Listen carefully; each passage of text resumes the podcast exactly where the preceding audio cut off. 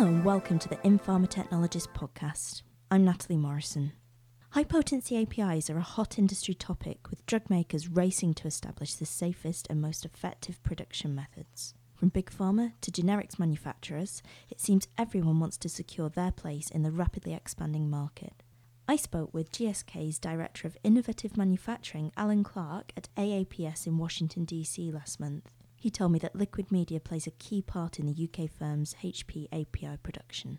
Well, G S K is developing more and more high-potency compounds all the time, and we find that a new technology we developed called liquid dispensing technologies has allowed us to manufacture better quality products in a safer environment. This technology allows us to manufacture our most highly potent compounds in a shirt sleeves, respirator-free environment, and because of this new technology, we're also able to do online and real-time release potential for this new way of making tablets.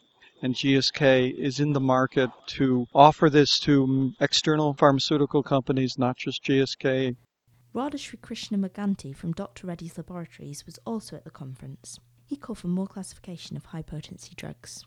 Formulation side, if you like, you know, The uh, we have the, the you know, classification of high potent drugs, which is you know, classically known as the uh, Mar classification on the high potent drugs.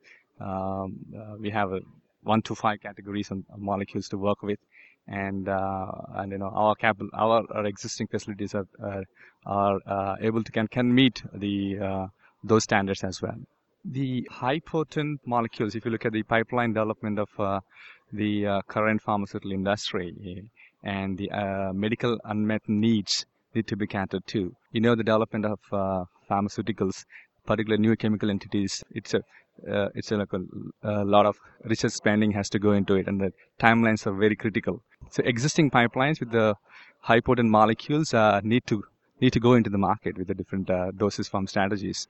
And uh, we have a state-of-the-art facility, and uh, exclusively, you know, uh, given the Doctor Reddy's vision, Uh, uh, future uh, looking at it, we had uh, have uh, a cytotoxic and high potent facility, which is U S F D A accredited as well as the E U accredited uh, facility, and it has both uh, solid orals as well as the um, sterile products can be made through that.